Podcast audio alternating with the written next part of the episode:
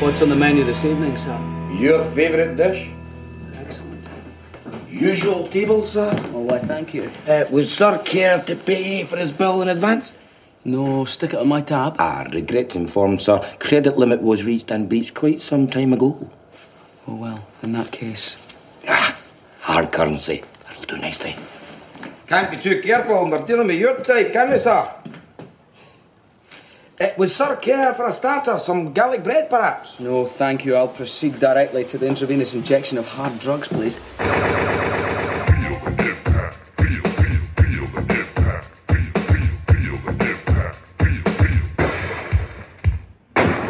Welcome to Double Impact, the podcast where we double back on the movies that impacted us growing up as nineties kids and decide whether they hold up today or are best left in the past. I am Tristan. And I'm Greg. And that's Greg. Yeah. Um, feel the impact, feel, feel the impact, as they say. Yeah, that's what they say. You feeling the lockdown impact? What are we now? Someone told me today it was week eleven. Does that check out for you? Probably. Yeah. I have no idea. I thought last man. week was week eight. I don't know. Maybe weeks work differently now. I don't know. Mm, it's a lunar. Yeah, yeah. The old calendar. But spring has sprung, Tristan. Indeed, indeed. Do you get the swoopy boys yeah. coming at you across the road? You've got quite the park across the road. No, we, we've got a deal. Although oh, yeah. uh, we're talking about magpies for the, for uh, the non-Australians who don't know the war that happens every spring in Australia against the magpies. And, uh, yeah, we have a deal, I noticed, in the last couple of years in this park where the magpies leave us alone, we leave them alone. Seymour pushes the relationship mm. now and then and tries to chase them down. And I saw today, actually, now that you mention it, what a coinkydink, I saw today a single dog being targeted by a magpie. Oh, yeah? Like relentlessly throughout different areas of the park. Other humans around, not targeted, just this one dog. And it wasn't my dog, so it was pretty hilarious. Did you, like, sort of sing some Benny Hill music to yourself? Yeah, pretty much. Man, fucking swoopy boys, man. It's uh, it's a real fear of mine. There's no way to look cool when you're being swooped by a magpie. No, it's very hard to to not look like a battler. It's hard to not shriek. Yeah. Yeah. And maybe little, little wee-wee out. Yeah. It's just Mother Nature. Maybe, it's how it goes. Maybe poo your pants. That's why I want my brown pants, Greg. Speaking about brown pants, we're doing train spotting. Wow. Yeah. So this is this this is week two of popping Tristan's cherry. And it, I tell you what, it feels good. Once you pop, you can't stop. Mm. A Gladiator last week, train spotting this week, and the Birdcage next week. Uh-huh. Uh, it's been a real ride so far. Perhaps next week when we're doing the Birdcage, you can conclude with a bit of a ranking. Yeah, it's not a bad idea. They're all very different though too. Yeah, that's true. That's I true. don't even know if we planned it that way, but it's worked out quite well that they're very three very different things. Yeah, there's a bit of variety. Variety is the spice of life. Yeah, yeah. Choose life. And I like life spicy. Choose space. Choose nutmeg. Choose cumin. Choose coriander. That's a different take on. Choose a career. Choose. I can't remember the other things he said. I like it if they said shoes. Cheers, shoes. Just because it's funny. Oh, anyway, Greg, this movie came out in nineteen ninety-six, didn't it? It did. Mid nineties. Mid nineties. Hey, do you know what else came out in nineteen ninety-six? The pilot episode of The Great Crocodile Hunter.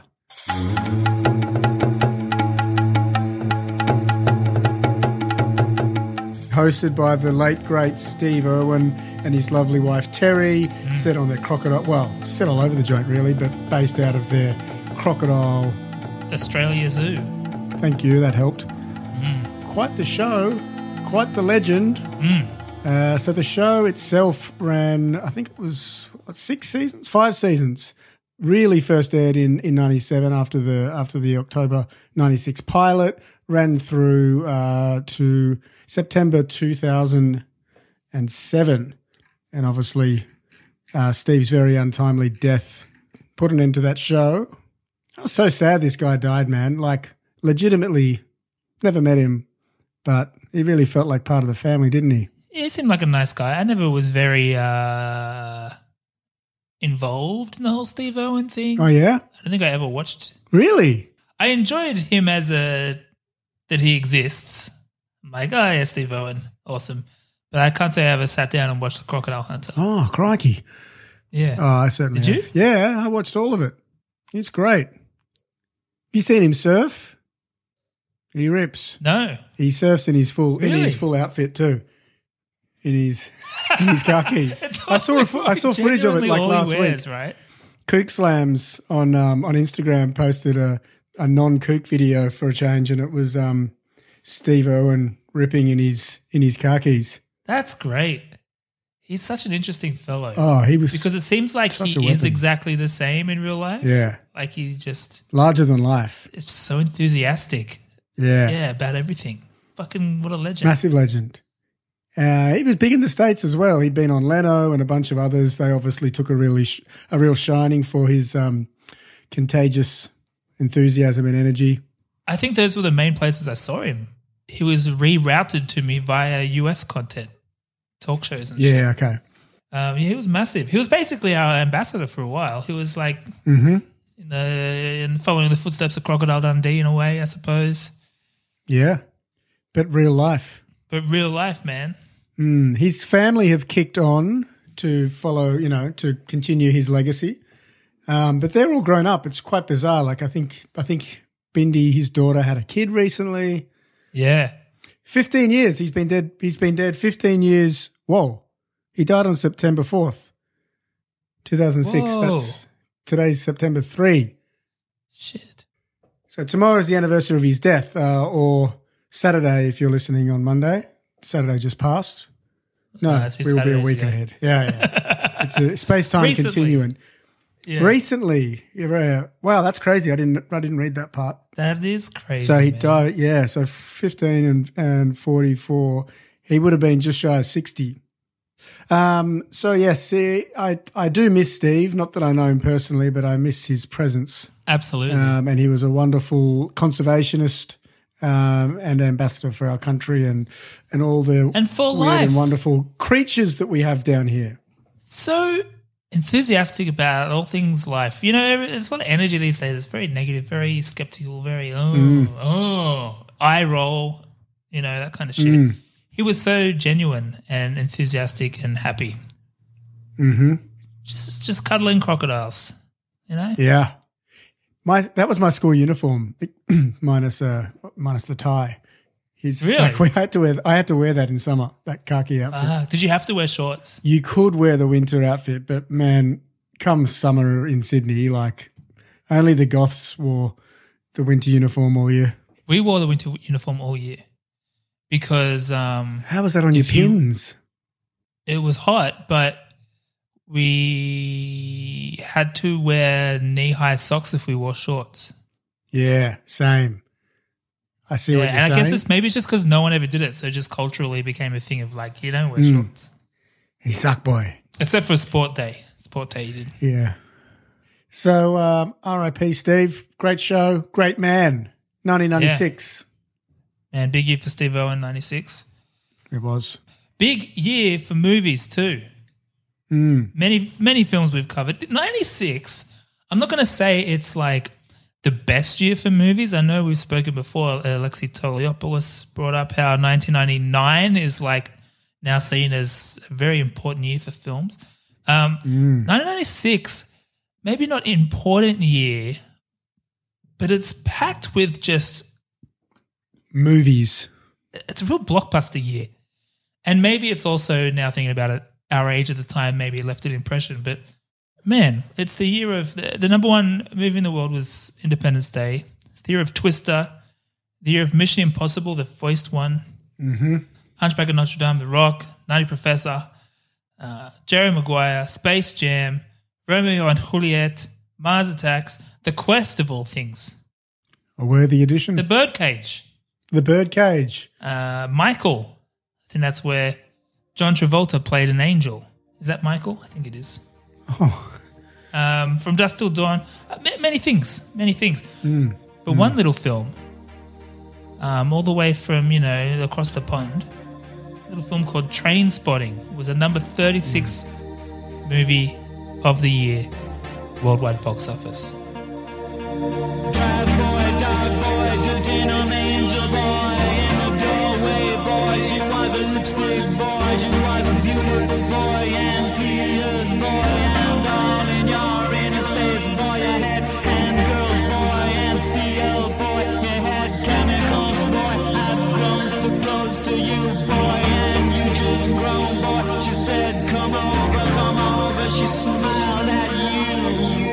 Scottish indie.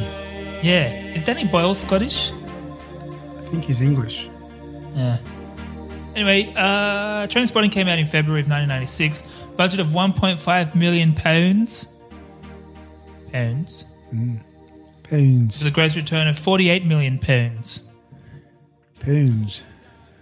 Choose pounds.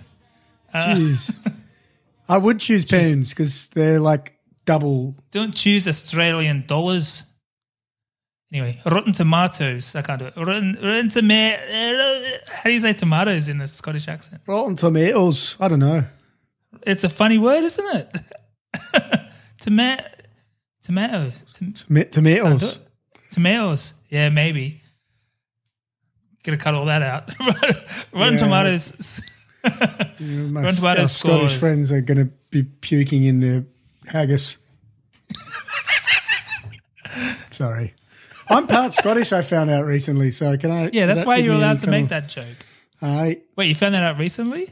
Yeah, I thought I was like purebred Irish, and it turns out I'm like... There's, there's a fair bit of Scottish in there as well. Interesting. Some English. I'm basically a Irish and British mongrel. Wow. Um, Rotten Tomatoes scores for this film. Critic score of ninety-one percent, audience score of ninety-three percent. Wow. Critic consensus, a brutal... oftentimes funny, other times terrifying portrayal of drug addiction in Edinburgh. Uh, not for the faint of heart, but well worth viewing as a realistic and entertaining reminder of the horrors of drug use. Mm. Uh, that's, that's not the best critic no. consensus at all. I would agree. Yeah. Anyway. I'll do a better job than that, I hope, in my synopsis. Damn right you will. Oh, and I think you might too in your prenopsis. Yeah, well, we'll see about that. My plot prediction is out of one hundred, I'll probably give it five in terms of accuracy. Uh, but was this a big movie for you, Greg? Uh, was this a big movie for me? Like, yes and no. Yeah. So when it first came out and it was doing the rounds, it was high-level contraband. Like it was – Yeah. It was like, uh, you know, I, that I would have been fifteen. Mm. Not a, no, not even. No, not I even. Because I was twelve, I figured out. Yeah, so I wasn't even quite, not even quite fifteen. And this was high-level contraband, you know, kind of like Basic Instinct level. I think my brother got his hands on it and had it. But I actually, I was reflecting on this as I tried to recall my memories, and I think I wasn't that into watching it. Yeah. I think the whole Britpop aesthetic wasn't really my jam at the time. Yeah. Um, and so I think visually I was like, you know, I had the Iggy Pop playing loud and I, I was like the, the drugged out heroin chic vibe of, yeah. of the cast, and I was a bit like, oh. I was the same, yeah. Yeah? I mean, even in the later years, because, yeah, I was twelve when it came out, so I don't – Yeah. I assumed before I before I looked any of this up, I assumed it was like nineteen ninety-nine or something. Um, but it was ninety-six. I was only twelve, so no wonder I didn't see it mm. when it first came out. And then I think in the years that followed, I didn't really vibe that vibe either. I was, I think at a certain point I obviously heard it's a good movie, especially in more recent years, especially since the second one came out and, you know, all through my twenties and that kind of thing. I'd heard it's a good movie and I just never got around what to about watching it. Film student Tristan, he wasn't tickled at uh, how the I was the, thinking uh, about that. I think it just... The Tarantino effect film, played out in... Yeah, I don't know.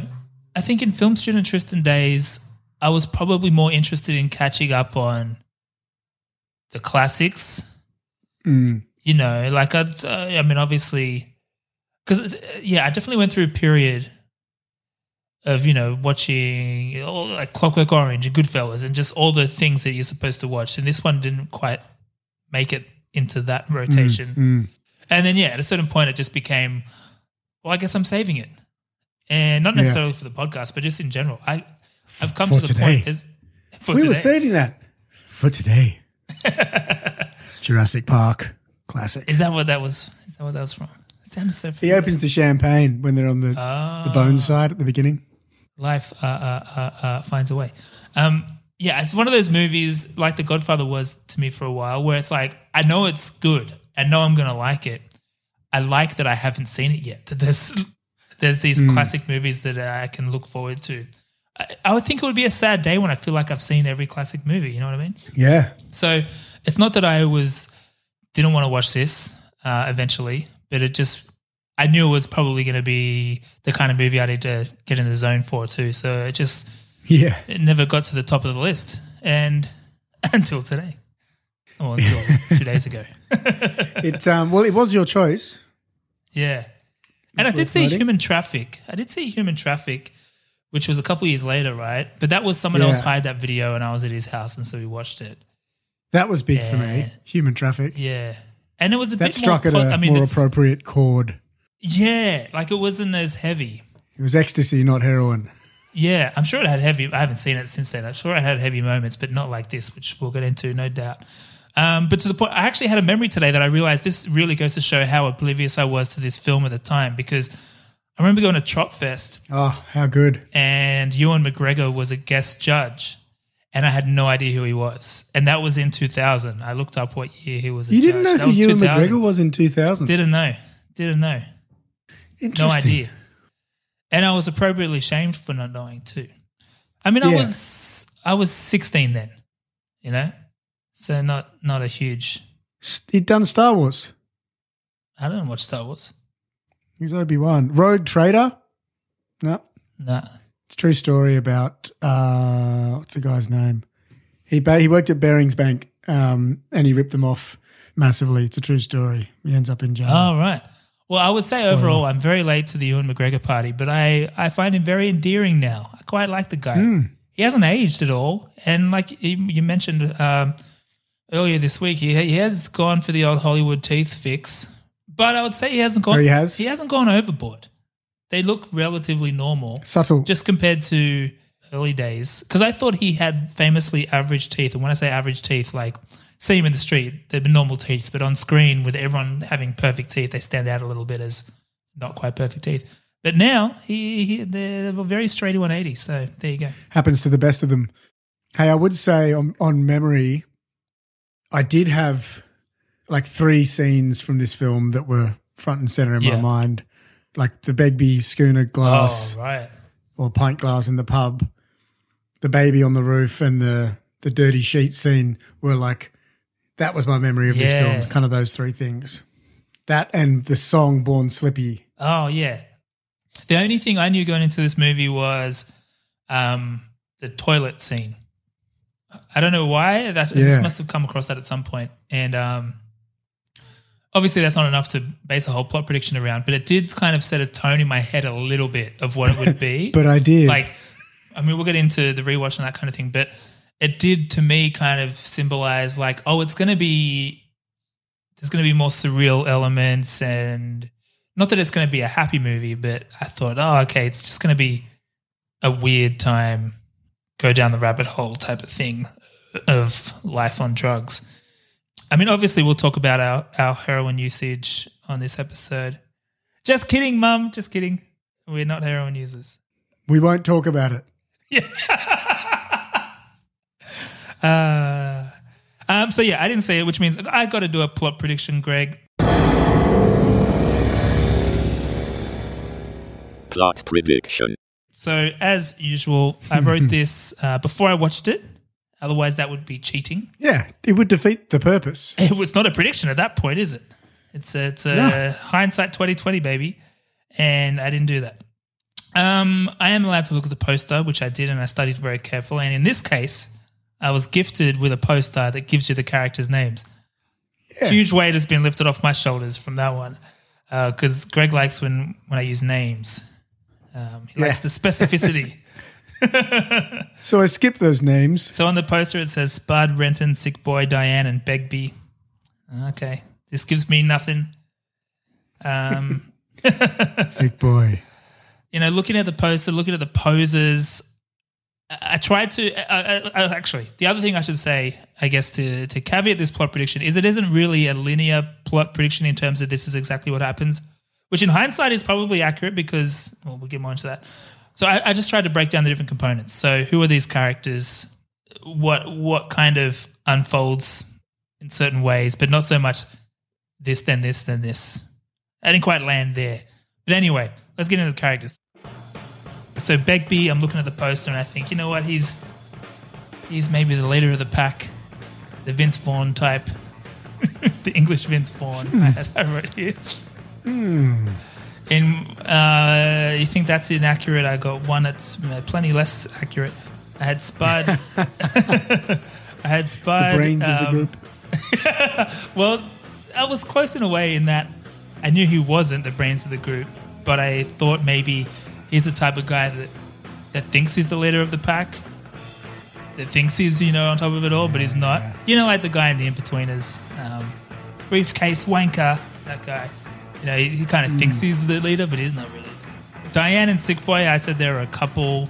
I had Sick Boy down as having a more traditional day job and being more kind of day-to-day life, looking more traditional, but having that kind of darker side of, of the more drug-fueled side of life.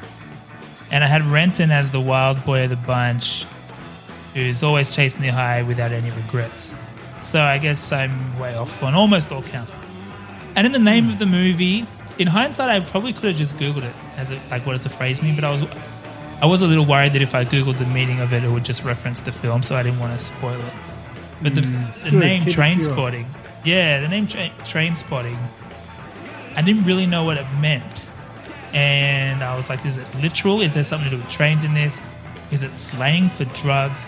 I don't know. Train tracks, track yeah. marks. Oh, that's a good point. Uh, so, yeah, that the name didn't really help at all because I think at that it, it was more distracting than anything. Um, so yeah. Plot-wise, I'm like, okay, I know I know there's drugs in there. I know Ewan McGregor goes inside a toilet. Um, I feel like it's not so much a plot-driven film. I feel like it's more like a here's a window into this world. I said a day in the life of drug fiends, not necessarily glorifying drugs, mm. but definitely not purely anti-drugs either, just more of a here's everything, the good, the bad, and the ugly, mm-hmm. uh, and exploring what these guys actually get out of it too. So not just like drugs are bad. You know, it's more like... Okay. Showing that they love this stuff and perhaps why they do. But what I really struggled with was what's the tension, what's the thing they all got to overcome, and I kept just falling into – these plot predictions become are a lot easier when it's a movie that you know relishes in the tropes. Like Gladiator last week, I wasn't bang on, but I was much closer than this. But you kind of know mm. what what strings that's pulling.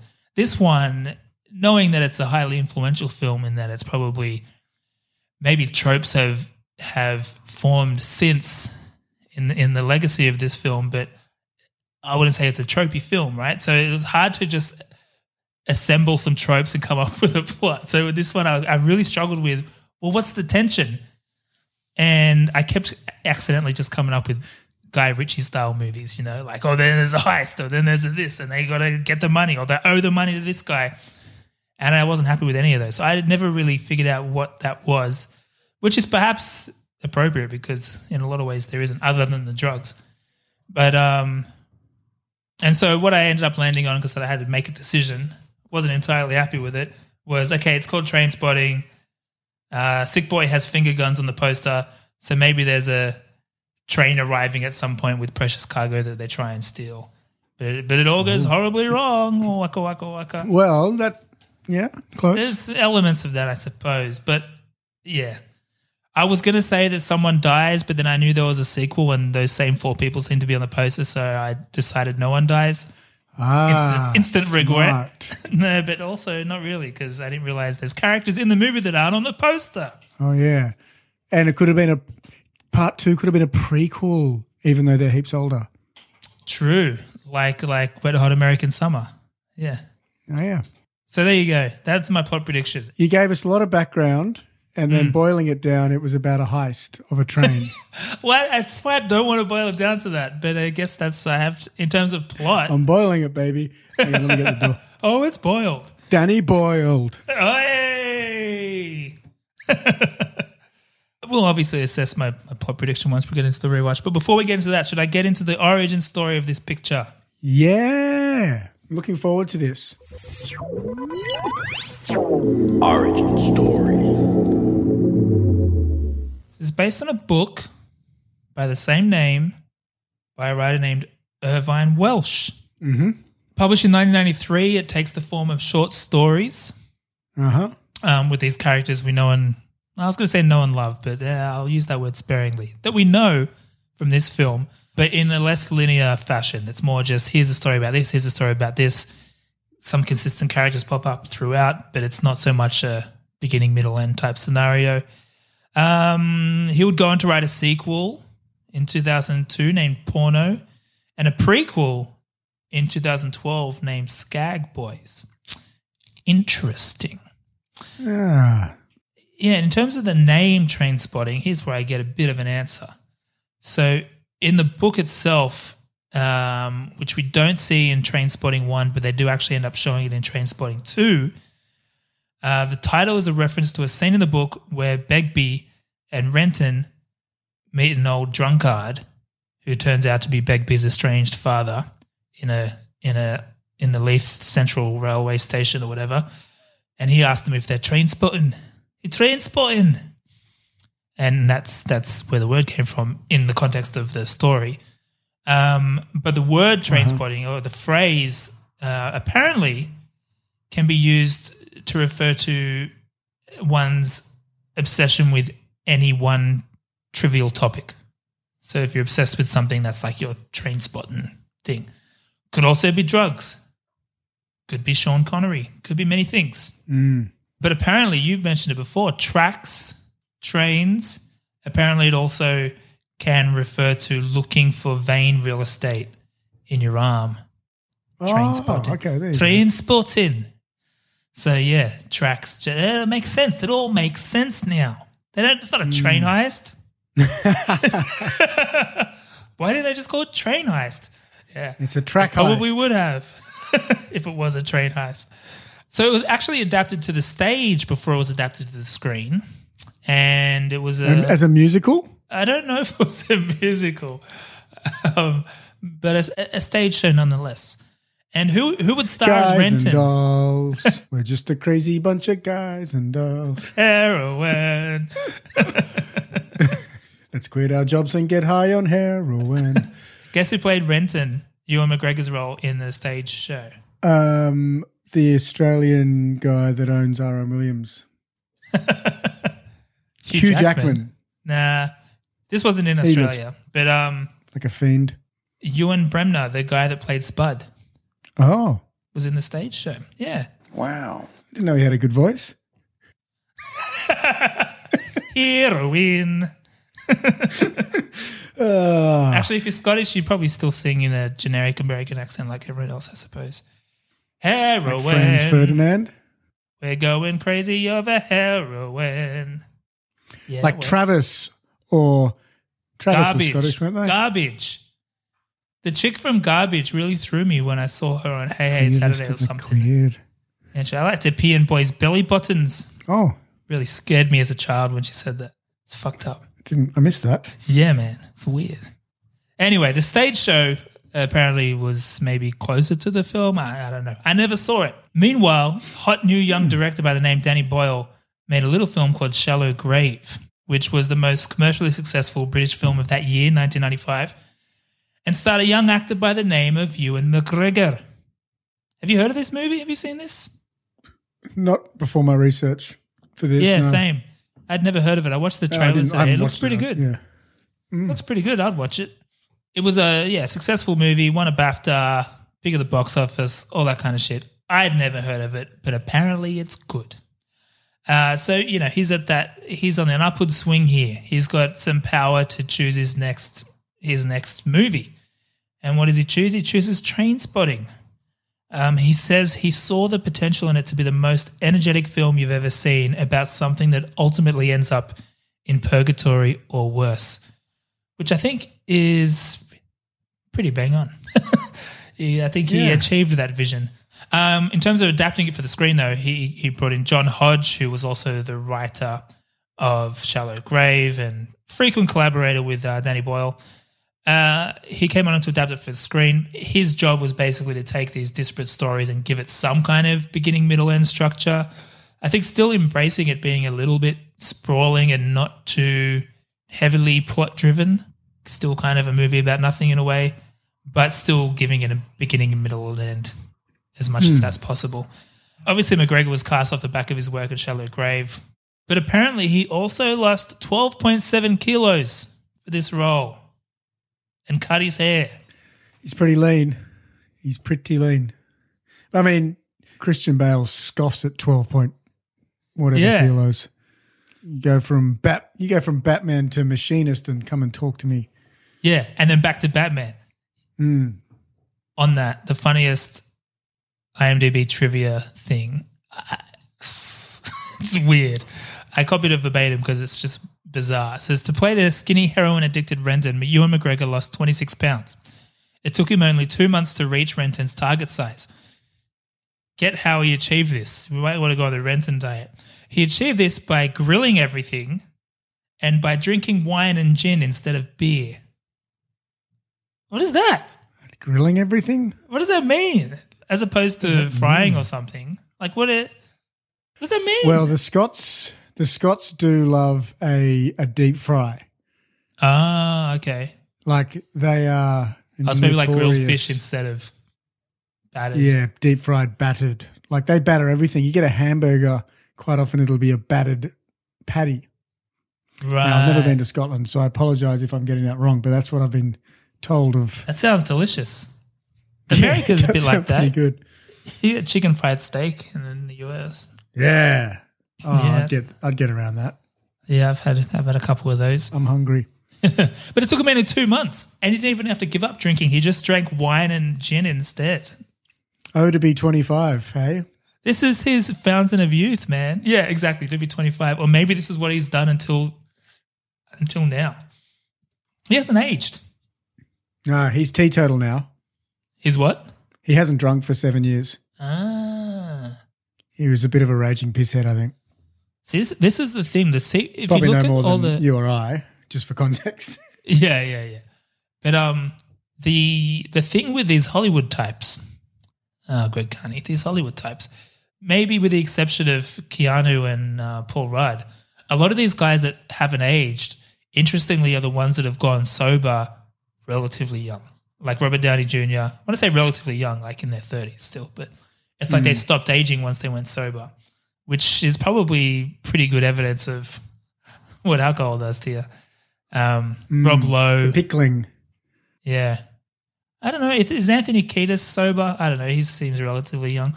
But, um, yeah, there's a bunch of these guys that once they go sober, they just stop aging. It's fascinating. There's also the um, the injection of um, plasma from Belizean orphans that helps. That's true, as as um, our wise overlord Q has made us very aware. Very accurate, very astute on your part. Uh, I need to watch that doc. I haven't seen it. You do. Oh, you do. Anyway, in terms of the rest of the cast, um, rounding out cast, we've got Ewan Bremner as Spud, previously playing Renton on the stage show. Uh, Johnny Lee Miller as Sick Boy, who had previously done Hackers. I thought Hackers might be the follow-up, but it was previously. Hackers. Yeah, Robert Carlyle is Begbie. He says, I've met loads of Begbies in my time. Um, he says, wander around Glasgow on a Saturday night and you've got a good chance of running into a Begbie. So he had, he had plenty of inspiration. Glasgow's pretty tough from all reports. Because yeah. He's, yeah, he's from Glasgow. Yeah, right. Robert Carlyle. Fuck.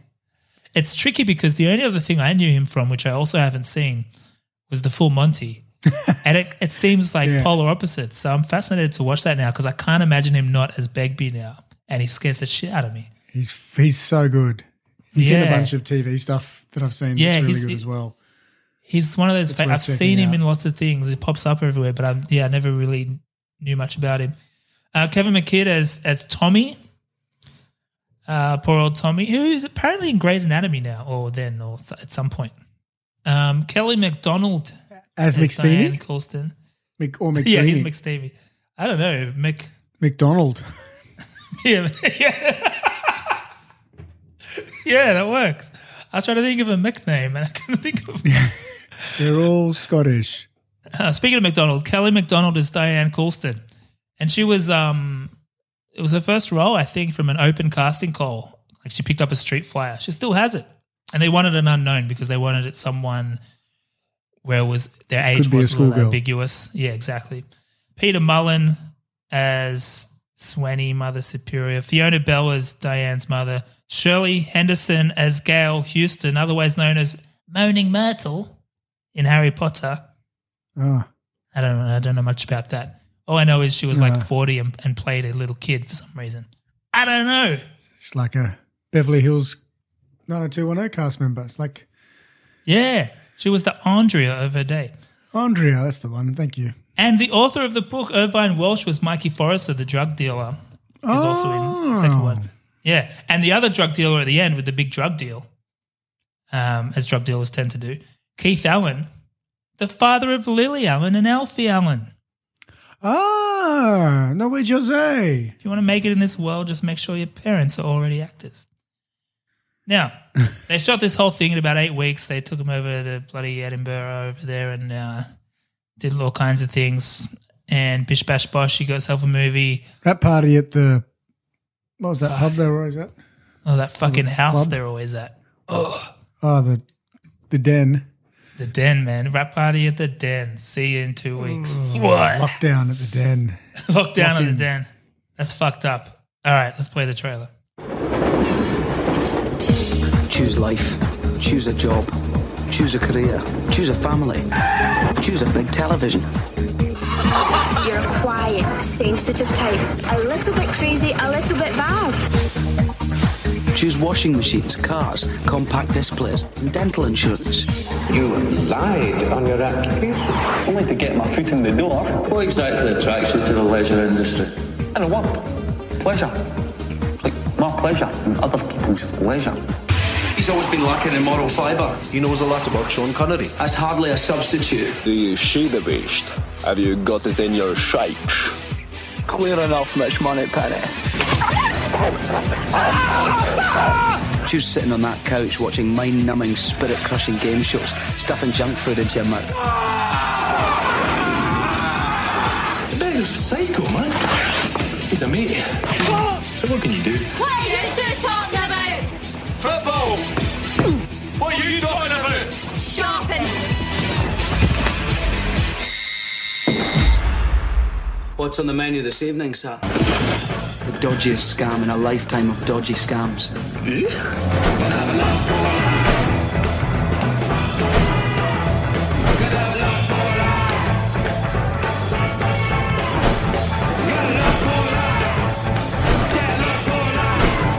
Choose leisurewear and matching luggage. Choose good health and a career. Choose your friends. Choose your future. Choose life. See, I would argue that trailer, it looks like quite a good time. They probably skipped the uh, the tougher scenes a little there. Yeah. Apparently they um, a lot of the marketing, especially the U K, was like very much, this is our Pulp Fiction. That was the angle they were kind of going for. Yeah. Which is fair enough, but shit, man. Oh, anyway, what happened in this movie, Greg? Yeah, uh, a lot and nothing. Well, I suppose there is. There's heroin in Pulp Fiction too, isn't there? Yeah, I was thinking that, but it's treated much. Well, she normally dies, I guess. Her, a bloody nose and a EpiPen probably is pretty light touch compared to what we see in this one. Man, this film, my heart hurt. My heart physically hurt. Anyway, mm, we'll get more into that. It's tense. Yeah. Uh, so the synopsis of Trainspotting. Uh, the film follows a, a group of friends in Edinburgh centred around Mark Renton, an unemployed twenty-five-year-old heroin addict who's trying and failing to escape his life as an addict. addiction, relapse, cold turkey, relapse, urban poverty, promiscuous love, H I V, petty theft, serious crime. Whilst the lives of Renton and his mates might seem otherworldly to those of us fortunate enough not to have succumbed to the grasp of heroin, I ask you, Tristan, were we so different from them?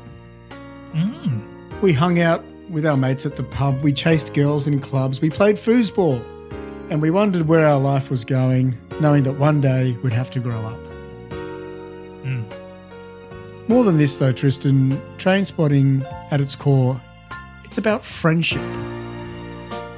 Good friends, bad friends, first friends, fair weather friends, fake friends, for now friends, and fierce friends, baby. It's a wild ride through the seedy bowels of Edinburgh, and whilst the backdrop may have evolved, the story is timeless.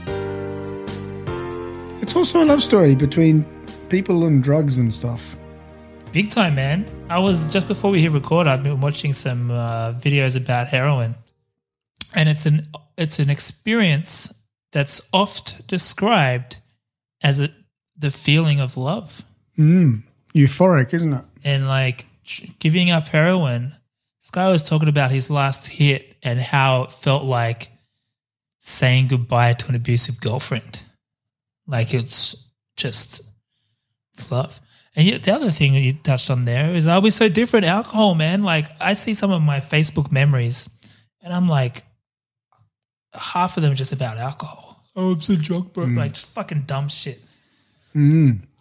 Obviously, well, I was going to say obviously not as bad as heroin, but in the same one of the same videos I was watching, it's, it was basically, I didn't have enough time to get into some of the why behind some of these stats, but it was basically deemed that heroin is the second most dangerous drug to yourself and others after alcohol, mm. which is crazy. So I guess that in, that must be some kind of, in terms of incidents, like actual volume, volume of incidents. Yeah, it must be that. Like it's not that literally the two chemicals. Yeah, it can't be that. It must be drink driving and that kind of shit. Yeah. It's crazy. Balcony incidents. Yeah. Although in saying that, fucking here's some stats to blow your mind. In the U S, in twenty sixteen, one hundred seventy thousand people tried heroin for the first time in twenty sixteen. Yeah, right. Double what it was in ten years earlier in two thousand six. Yeah, I heard it was having a, a, re, a rebirth. Yeah. And opioids in general. So obviously that's just pure heroin, but then if you get into opioids, it's a whole other fucking thing. Um, users of heroin have increased fivefold, and basically three point eight million Americans use heroin right now. Mm. Crazy. Does it say how they use it? Is it all intravenous? Because you can smoke it as well, I think. Which is- you can smoke it, you can snort it. Um, this guy that I saw is it, it basically talking about his experiences, said he smoked it, which I was not aware of. Yeah, I think in the movies you only see the, well, except for when Uma snorted it in Pulp Fiction, which was a problem. Mm, which was a boo-boo. Big boo-boo. Big boo-boo. Humiliating for her and everyone else involved. Because you only have a point of heroin, right? Like you don't have a, she don't snort a line of it, like the volume of yeah, her line. Yeah, actually, yeah, because she did a fat line and then you, the stuff you see in this is just these tiny little bloody things. Well, and so they say that's the big issue as Spot. well with ODing is that you, everyone will have a very specific tolerance. Obviously your tolerance goes up over time, but also when you buy the thing, you don't know if it's like ten percent pure heroin or fifty percent pure heroin, and so you may have had something that turned out to be ten percent last time, and so you think you know how much you need, and then boom, your heart stops. Fucking crazy. Mm. It's crazy.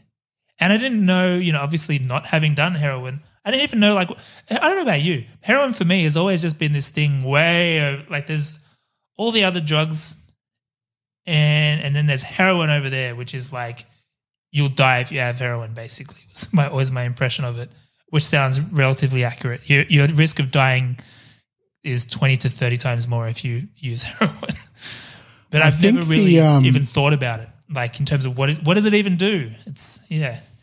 I think coming up um, through the through the school system, heroin was probably the most worried about drug socially in terms of its impact on people, society. Yeah. So all the anti-drug, you know, lessons that you you get at school. I think from from memory, they were all pretty focused around heroin as you got older. I feel like that, right? Yeah. Yeah. That seemed to be what they were worried about. Like, I don't remember hearing too much other than generic drugs about okay. Yeah, yeah, exactly. And it's fascinating because, like we're saying, that feeling of love. So, so there's like, it is extremely addictive, and I like physically because your brain doesn't know how to exist without all those endorphins. So you just lose your fucking mind. Like the, that's why the withdrawals are so hectic. But then also, I guess, emotionally, well, I guess that's still your brain too because it's all bloody confused. But it's that feeling of love. So, like, why would you not want to go back to that feeling? It's fascinating. It's dark stuff, man. Dark stuff, as illustrated in this film. Um, mm-hmm. Maybe we should talk about this film. So, yeah. I guess I'll go first so we can reference the old uh, plot prediction there, which was obviously pretty way off. I think I was thinking also in hindsight maybe my expectations were slightly askew because of the marketing for Trainspotting two as well, because it felt very much like that trailer we just watched. I hadn't seen that trailer before, by the way, not before watching this movie or anything. Um, and same for T two. I hadn't seen the trailer for Trainspotting two. Um, but I feel like the the chat at the time was very much along the lines of, let's see what those cheeky buggers are up to now kind of thing. It all felt a bit like light. Mm. And so, yeah, and that paired with um, diving into a toilet and it being kind of surreal, I was expecting some some confronting shit, but maybe not quite as heavy as what I was confronted yeah. with. But, yeah, in terms of, like, my first impression, it did feel very – we'll get more into the dark stuff. But in terms of first impression, it did feel very of the era for sure aesthetically. Uh-huh. Not saying it felt dated because I suppose that this may have been more of the trendsetter than the trend imitator in that sense. But a lot of the stuff yeah, that I would think move it on was, to be a bit was, – Yeah. Yeah, sorry to interrupt, but you, I think you're right because it, these guys were – this film was made – at the sort of start of the Britpop wars, and yeah. they still had that Iggy Pop edge to it that sort of started that before it went a bit more mainstream and a bit well more and more pop. Yeah, with with Oasis and such. So yeah, it's it it yeah it was a little bit connected to the um, spiritual origins of that movement. So it was early. It, it kind yeah, of right. got the got on the wave at the right time. Yeah, versus something like. I'm not going to say Lock, Stock is horribly outdated or anything, but part of it did feel a bit more time capsule-y in some of the stylistic choices there, whereas this one didn't feel dated, but it definitely, I don't know, it holds up while also looking very much from the era. Um, but things yeah, like yeah. the pop culture dialogue, a little Tarantino-esque, like, you know, talking about Sean Connery while doing something naughty. The fonts that appear on screen, freeze frame for narration, yeah, randomly breaking the fourth wall, talking to camera, you know, Lock, Stock, Chopper, you know, that kind of, I guess maybe even Two Hands and that kind of thing would follow. It was definitely like a bit of an aesthetic that emerged, I assume, yeah. as this being one of the one of the first. Definitely. Yeah. And then the other the other thing that I I had a moment of weakness. But I didn't do it. I nearly put on subtitles because, man, some of those accents. Oh, okay. Begbie, I didn't. I had to rewind it three times. I didn't understand what the fuck he was saying. It took me a while just to get calibrated. Yeah. Calib- yeah. Calibrated. Man, it was fucking hard. I think I watched it on. I watch most things on subtitles now because that's of just the, having kids. The kid factor. It's hard to go back now. Yeah. I just find my, if I put on subtitles, I don't watch the movie. I can just read the subtitles because I'm such a slow reader. Yeah, it's not. It becomes. It's, I wouldn't encourage it if you didn't have to. Yeah, uh, but I didn't do it, so that's that's a tick for me. Well done, Tristan. Yeah, aye. But overall, man, fuck, it, it got dark, man. Shit, fuck. Because you were saying um, we were talking during the week, and obviously there's a sequel, and, and Greg was saying he's going to watch the sequel, and I was like, yeah, I probably will too. And then halfway through this movie, I was like, I don't know if I can I can watch another one of this yeah. too soon because it is so heavy. Potentially it's the so heaviest heavy. thing I've ever seen. Man, do you know – sorry, you go. Um, Like, I knew it was going to get dark and I knew it was going to be fucked up drug-related stuff, but maybe more akin to a to a Pulp Fiction than than a Dead Baby. And and it was like it was almost relatively lighthearted up until that point. Like, relatively. Yeah. Obviously, it's nothing in this is a ray of sunshine, but relative to Dead Babies, it was a little bit like... Like decayed Dead Baby. Yeah. Oh, fuck, man. And I, yeah, I and the forgot- mo- it was such a shock. It was like a harsh left turn where the movie just like, bam, consequences. And it was, it just hit so hard. I was watching it by myself. I'm glad I didn't make Ara watch it because she just wouldn't have, yeah. she wouldn't have not enjoyed this. She can't watch anything negative right now, like a lot of people in the world, I imagine. But I, I was like, my fucking heart hurt, man. And I was questioning oh. why do we, like, I was like, why do we watch movies? Like, to be entertained? Well, obviously this isn't entertaining. Entertaining is the wrong word. But anyway, I say we've got this, this whole thought process of like, what are we even, why are we here? What is, why are we here? Yeah. The, um, oh, my God. It's interesting you say that because Carol watched it with me and that whole sort of lead up to the baby dying in the in the crack house or smack house, whatever they call it. She was like, oh, no, the baby. Like every time the baby came and said, she's like, the baby's going to die. This, I can't, this is too much. I can't watch the baby yeah. die. Like, and I was like, no, well, I didn't think the baby die. would die. Yeah. Well, well you I, said that. I have, I've got this, I had this really mixed up set of memories about this film.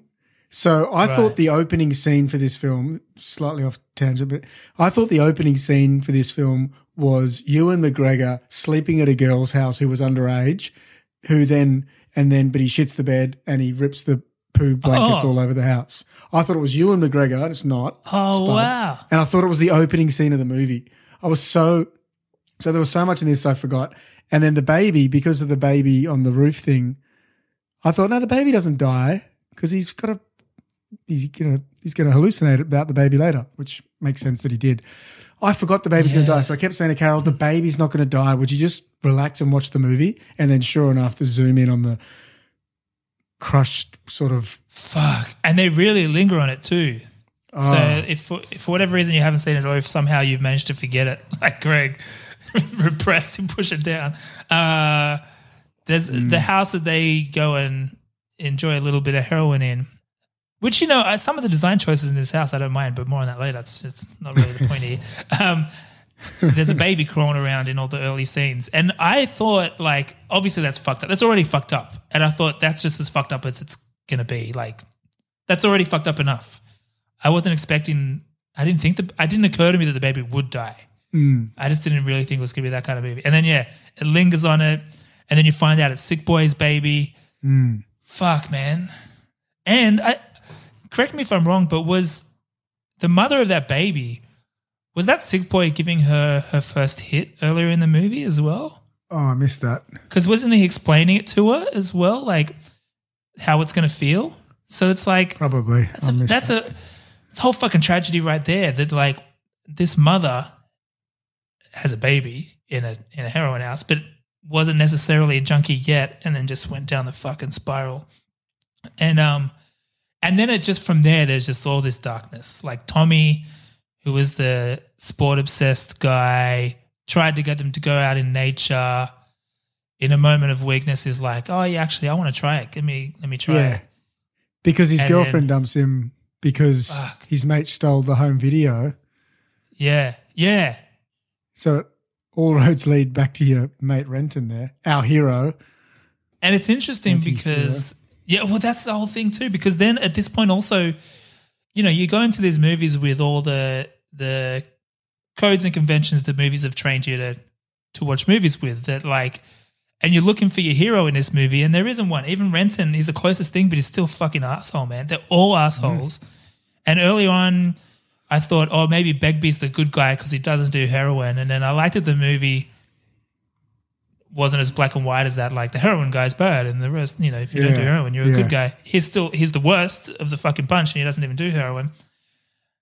Uh, it was all so dark, man. And then just to each other being just so cuntish to each other, it's just, ah, oh, it was a lot to like, it's so negative. um, yes. And yeah, Tommy's whole story where Tommy eventually dies of, we, I think he technically didn't die from AIDS, but he died with it was AIDS. The complications of. Yeah. And I think that's an interesting one in showing the slippery slope, like the drug as a replacement for love, doing it almost on a whim, like in a moment of weakness, and in the slippery slope that it that it then takes you on. It's uh, I, I got plenty more to say, yeah. but I, I want to hear how the rewatch was for you, Greg Carney. Right, I, well, yeah, it was it was visceral. So, what was your reaction when the when the baby died? Having oh, not expected it, it was physical. I was like, oh, oh, yeah. So I think my my shock was replaced by guilt, because I'd told Carol to keep watching the baby was going to be fine, and then it yeah, that might be a better feeling. Up. That might have cushioned yeah. the fall. So it might have cushioned the yeah. So that was pretty obviously. It was heavier than I remembered the film. Yeah, it was heaps better than I remember. Like it's a pretty awesome. It's a pretty amazing movie, I thought. It is, yeah. Um, I think one of the big things for me was oh, it probably talks less about the rewatch, more about doing some reading on this film, you know, after watching it in prep for the show, and just understanding the significance of this film. Yeah. Um, and its place in, I guess, British film history.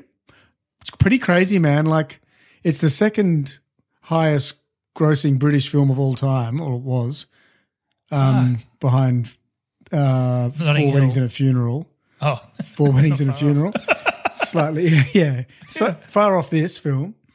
Yeah. And it remains well, I'm just one glad of, it wasn't um, Love Actually. But it wasn't like, yeah, well, fucking Love Actually's probably taken over. I don't know how Fuck. I don't know how recent my my uh, my uh, data is. And it's only one of the it's one of a few truly British um, films, you know, with no American backing sort of thing, to have grossed yeah. over ten million pounds at the domestic box office. It's like rated one of the top British films ever um, in lots of forums, um, including like BAFTA rated or B F, British Film Institute rated like the top, the number ten British film of all time. I saw that too, and then I had a look at that, and quite quite um, ashamedly, I, I don't know most of the top ten. No, well, a lot of them are really old. Some of them I've heard of. Yeah, like Lawrence of Arabia and that kind of thing. But then there's just a yeah. bunch of words. I don't know what any mm, of these are. Yeah. Yeah, I mean, you and me both, mate. Yeah. How about that? Apologies yeah. to the thirteen percent Sorry, or so Britain. Sorry, we like sorry, your Brits. We like your sitcoms. Um, yeah. And the, the Pulp Fiction effect, the Pulp Fiction effect came to mind as well for a little bit around the storytelling. But, yeah. you know, we talked at length in that episode about how uh, that film had paved the way for indie films to get yeah. um, distribution, you know, beyond their regular means. Yeah. Before Pulp Fiction, Teenage Mutant Ninja Turtles was the highest grossing independent film of all time. Like, yeah, the indie films weren't a thing. Yeah, it wasn't a thing. one hundred percent So this film, and I think you can probably say it with, with comfort, like it wouldn't have been distributed, it wouldn't have been discovered and picked up the way it was and become what it was had had Pulp Fiction not sort of yeah. broken that barrier, broken the indie ceiling, the coach, the crotchet ceiling. What would the indie ceiling? Would it be crotchet? What would the indie ceiling be? It's crotchet croquet. Is it croquet? Is it? I don't know. If I one of I always thought it, I've only ever read the word. I think same. I've never said it. This is my first time saying it. This is basic Basiki all over again. Damn. I'm going to go with crotchet. Okay. I'm going to back it in. I'm going to say croquet, but that may be the sport. Crochet, crochet. What about oh, we crochet. meet halfway? Crochet yeah, it's crochet. Right.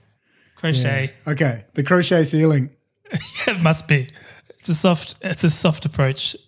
It doesn't hurt so much as much as the glass ceiling. No. Yeah, man, one hundred percent one hundred percent Yeah, they, they consciously leaned into that in the marketing, all that kind of shit. So yeah, big time, right? Hey, you know, also, my plot prediction was not close, but I watched this on Stan, uh, streaming service in Australia named Stan. Why is it called Stan? I don't know. It's a good question, though. um, For another day, perhaps. The synopsis for the film on that says, the story of four friends as they try to make it in the world on their own terms and who end up planning the ultimate scam. What a, that's a terrible plot synopsis of.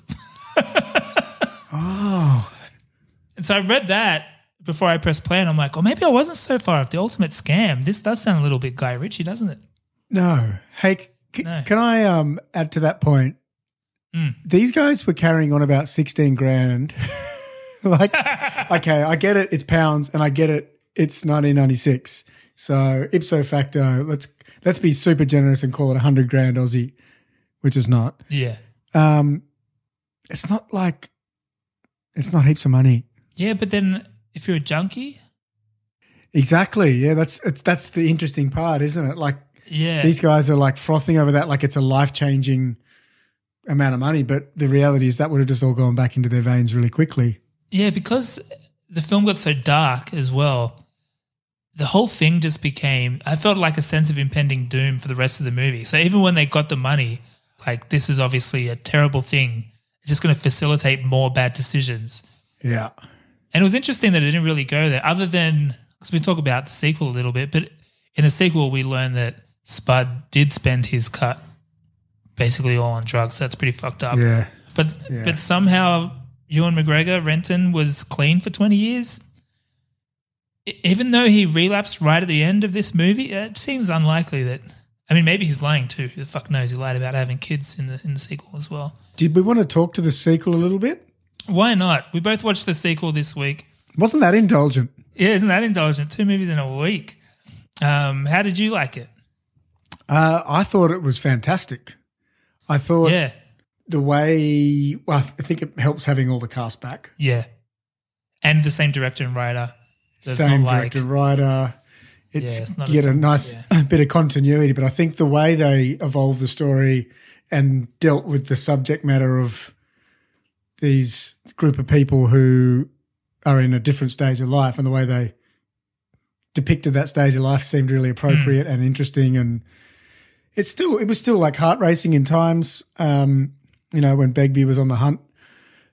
But it was just like uh, I, th- I just thought it was a really apt depiction of, you know, what they were all going through on the other side. And it wasn't too Hollywood either. Like it wasn't – none of them had become a huge success or anything. As I mentioned, Ewan McGregor comes back after living in the Netherlands, lies about having kids and stuff. And, like, just the fact of having kids was like the – that's as high as the bar got. Um, and he was lying about that. So it's like, yeah, I think all, where all the characters were at was pretty much on the trajectory that you left them on. Yeah, except except Ewan just looked a little bit too sparkly for a guy that... Man, even Sick Boy, man, they both looked too good. Like they... Yeah, it's been twenty years, man, twenty years. They're mid-forties. They, and the movie also confused me because... Once I read that the book was set in the eighties and in the whole AIDS subplot, H I V subplot, yeah, I right. thought the first one must be set in the eighties too. But then when I watched the second one, it was obviously set in present day, but it was twenty years later and I was all bloody confused. I suppose it doesn't matter too much for this kind of movie. It's not it's not super uh, tied to. It was it was twenty years between um, between the two. Yeah. So I had a little bit of a, a look-see at what are other films that have had a big gap in between, well, between a sequel. And Ewan McGregor's in all of them, isn't he? He's in every single one. Yeah, he is, right? Is he? Oh, because Star Wars? Doctor Doctor Sleep, Star Wars, and this. That's oh, damn, I didn't think of that. That's a few, yeah. Some of them are better than others. Mm. Indiana Jones, Last Crusade to the Crystal Skull was nineteen years. Yeah. But that's pretty shit. Wall Street to Wall Street two, Money Never Sleeps was twenty-three years. That wasn't bad. Yeah. Right. Yeah. Tron, we watched oh, yeah, Tron, Tron recently. Yes, Blade Runner. What was Blade Runner? Hang on. That was a good one. Blade Runner was thirty-five years. Fuck. That was a good movie. Yeah, so there's – I kind of thought this was a one-off where they had a big gap, like Mad Max Fury Road, which I think is a pretty great film. That was twenty-nine yeah. years. Um, yeah, Tron was twenty-eight. I haven't seen Dumb and Dumber two, but that was about twenty years as well. So they're doing it. They're doing it, but I think this one, I think you're right to feel like this felt unique because it feels different because it's not like – yeah. I, I was thinking about this too. Often sequels – it's the same story. It's, yeah, often sequels it's – it's well, A, it's usually blockbustery type things. So it's usually like uh, – well, these days it's Marvel stuff, but it's usually some kind of big event and then the sequel is the next event. But as we mentioned, like this movie's sort of about nothing plot-wise. And so the next one is just more nothing. It's almost just like another episode of this show about junkies. Like it's not so much. Yeah. Like a, an element of is is where are they now? But it's not so much. And now we're about to find out that what's her name is the bloody emperor's daughter or, you know, fucking bullshit. There's no. Jar Jar Bonks? Yeah, Jim Jam Bonks. Jim Jam Bonks. No, yeah, it's just like, and now we're just going to poke our heads in again and see what's going on in this in this kind of fucked up world. There's no real uh, – the example I was thinking of was like Terminator one and then you get Terminator two, more Terminators, and maybe you invert you invert the premise of the first one. Now he's good. Oh, that's a sequel. Oh, oh Hangover one. Hangover two, another hangover. You know, they, they're kind of like – in a different country. In a different wah, countries. Wah, wah. Can you believe it? I know I'm oversimplifying here, but yeah, or it's a it's a romantic comedy. It's the fucking kissing booth or whatever the fuck. This is it's just like another day in the life. A bit later, it's interesting, yeah.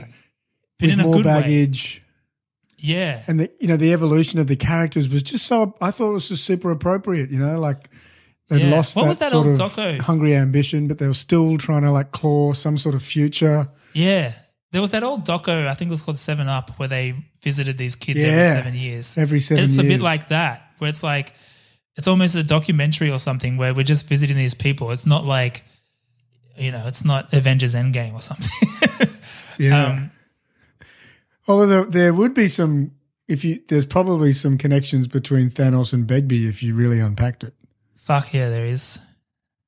Oh, Begbie is gay, by the way. It's confirmed. So that's where a lot of his issues stem from, is repressing being gay. Because ah, he, obviously he's not the type I of guy that, that would process that well. He doesn't say, it's not in the movie, but um, the writer and Robert Carlyle, is that his name? Carlyle, has, has said it since. Yeah, he's repressed gay. Yeah. Yeah, interesting. Um, what was I going to say? Oh, yeah, so I did watch, I ended up watching all of the sequel. Yeah, cool. I think last time we spoke I said I was like halfway through. I watched all of it. And the other thing that made me realize with both of these movies, and part of what's so fascinating about it is, A, in less capable hands, the first movie might have been the drug deal. Like the drug deal that's yeah. just basically the, the third act of the movie might have been the whole movie in like a in less capable hands. It's the heist film. The, the It would have been, yeah, and it's like it's the, you know, it's post-Pulp Fiction. It's like, well, let's make a... a quirky heist and, you know, Guy Ritchie, you know, that, that energy would come to it. And in yeah. a similar way, now having watched the second one, in the same way that in Trainspotting one, the tragedy of Tommy is sort of happening in the background, where it's almost like traditionally that would be the movie, the story of Tommy. He's got mm, the – yeah. He's very different in the beginning of the movie versus the end of the movie, whereas most of the other characters are not really – Ewan McGregor's starting a journey, but the rest of the characters who pretty much finish the film where they started, there's not much of an arc there. It's just a fucking disaster. And in the second one, I think it's the same with Spud, where it's like, again, in other hands, it might have been the Spud movie, and the arc that he has in, in Trainspotting two is fucking epic. And it's, so it's almost like they're almost like protagonists, but they're not. But they're in the background. They're in the periphery. Yeah. And instead, you're seeing yeah. it through the lens of all these jerks in the foreground that is semi-responsible. We don't have that much of a story. Ups. Yeah. And it's like, why are we spending time with all these Yeah. Pardon my French. It's fast. It's obviously a deliberate choice. But, yeah, it's almost like they've taken – you could almost see the traditional Hollywood version of both of these movies in all those different – there's just all these pockets of stuff happening in these in these two movies that could be movies in and of themselves, mm. which I thought was fucking interesting. Friends like these, eh, Tristan? Man, bunch of fucking assholes. I just needed good news after watching that movie, man. It was heavy. It was a heavy film. And even Ewan McGregor, like, you, you feel some catharsis in him escaping, but at the end of the day, and leaving some money for Spud, but at the end of the day, they're all still fucking horrible. He's too far people. gone. Yeah, he's yeah. already killed his best mate. Yeah. Well, and his um, Danny Boyle, what did he say?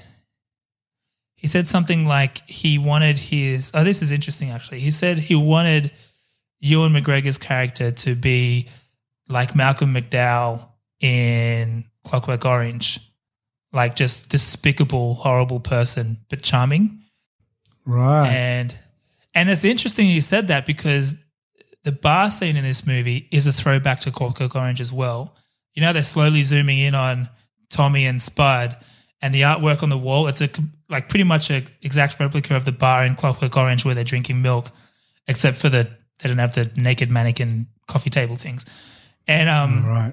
And then if you think about that, there's parallels there with Clockwork Orange being these four kind of asshole friends that go around causing fucking terror. Yeah. And then the the, the theme of like recovery, is there any recovery? Are they just assholes? You know. So yeah. There's some parallels there too, which is pretty interesting. Did he? Did they reference that? Must have. They don't explicitly say it in the movie, but there's definite visual references for sure. Mm, mm, mm. Yeah. So what is um? Danny, I'm just trying to. You know, we we're talking a little bit about Lock, Stock earlier. Came a bit after this film. I was just trying yeah. to. Is there much? Has there been much conversation around Danny Boyle versus Guy Ritchie? Generally speaking, it's funny. It's funny, isn't it? Because I was also thinking, again, this is Pulp Fiction hits ninety-four. This is only two years later. You have a lot of these trendy nineties directors like Tarantino, like Guy Ritchie, and then Danny Boyle. But then you look at Danny Boyle's filmography. Like if you say the new Tarantino movie or if you say the new Guy Ritchie movie, you kind of you know, know what you're, you're going to get. When you say Danny Boyle, you might be getting a fucking rom-com with Beatles songs. You might be getting a, a fucking hectic dead baby heroin story, or you might get fucking Leonardo DiCaprio on a beach with a hot French babe. And or Slumdog Millionaire. Slumdog Millionaire. Like there's so much, it varies greatly. Big time. Just vibe-wise, aesthetically. I'm sure, you know, a proper Uh, film connoisseur can find some common tissue here, but mm. for me, at face but value, not us. Like, not us. At face value, they're very different movies, right? Steve, the Steve Jobs movie, for fuck's sake. There's just a lot, a lot of variety here. So yeah, Quite I don't know. An interesting mix. Have you have you heard him? Have you heard them being compared, Guy Ritchie? And, no, um, and it only um, only sort of thought about it as we've been talking. So I might mm. do a bit of digging. Well, it's funny because. Every time, interesting. yeah, every time Guy Ritchie tries to do something that's not so typically Guy Ritchie, it's not received all that well. Yeah. Like Aladdin, like King Arthur. Castaway. What's the Castaway? Castaway? The... No, was it? Yeah, that, that Madonna one, right? Swept Away. Swept Away. Danny Boyle had The Beach and Guy Ritchie had Swept Away. And the, the Beach wasn't well received either at the time, I don't think, right? Wasn't it? But it had the song by so. those girls. I thought it was cool, probably because of that song. You it know that, that it was definitely a, cool, and that French girl. It caused some tension between Ewan McGregor and um, Danny Boyle. Oh, really? In the casting of Leonardo DiCaprio, yeah. Oh, he wanted that one, did he? Yeah. Well, he was kind of his his De Niro to his Scorsese Muse. up until that point. His Muse. Yeah, and then they didn't work together for ages until T two. After that. Ah, redemption. Yeah. What are under that bridge? Oh, the only other thing, actually, in the sequel, obviously this is based on a book, which I didn't know before watching it. Did you know this, that it was based on a book? Not intimately. Yeah. And the part that I was referring to with Spud's arc in the sequel is it ultimately sets up that he writes the book. So that in the sequel, Spud starts writing down his stories, these yeah, stories, these stories cool. we've seen, and word for word, they are the short stories that are in the book. So when they read yeah, them out, those right. are actually literally word for word, which is quite cool. It was teetering on the edge of being a little bit corny with that, you know, how it becomes like the, and that's the book you're reading right now, like one of those gimmicky yeah. things, but it it held back just enough, I think, for that not to be too lame. Yeah, I'm cool. Yeah, I was cool with it. Yeah, I liked it. And it's and you want to see Spud succeed. He feels like more of a victim. Poor Spud. He did time in the first place. He's just been there. He was the loyal one that stayed. He's, yeah. But he also stayed on the gear. So he's less overtly a bad human, you know. He's he's just more of harmless. A tragedy. Yeah. Poor guy. uh, should we get into the verdict? Yeah. Can I, before we get into the verdict, could I just say yes. I just thought Diane's parents were pretty cool. Yeah, so wait, they knew, right? Yeah. But so, he, he wasn't allowed to sleep in her room. But he was – so she was underage and she, they let her have a heroin addict over to pound their daughter on her school night. Heroin poundings for the weekends, darling. But he's like, but their parents are like, as long as he doesn't sleep in your bed. Yeah. That would be improper. As long as he, as long as he gets out after he finishes. As long as he loves you and leaves you, yeah. No snuggling. Mm. Where did he sleep? Like on the floor or something? Oh, man, who knows? Yeah, that's weird. Somewhere that's uncomfortable. That's weird, man. Some fucked up shit in this movie, man. There's some mm-hmm. fucked up shit. Let's get into the verdict. Yeah. I don't know what to say, really. I don't remember asking you a goddamn thing. I am the law. I'd like an answer to the question, Judge. I want to have them answered immediately.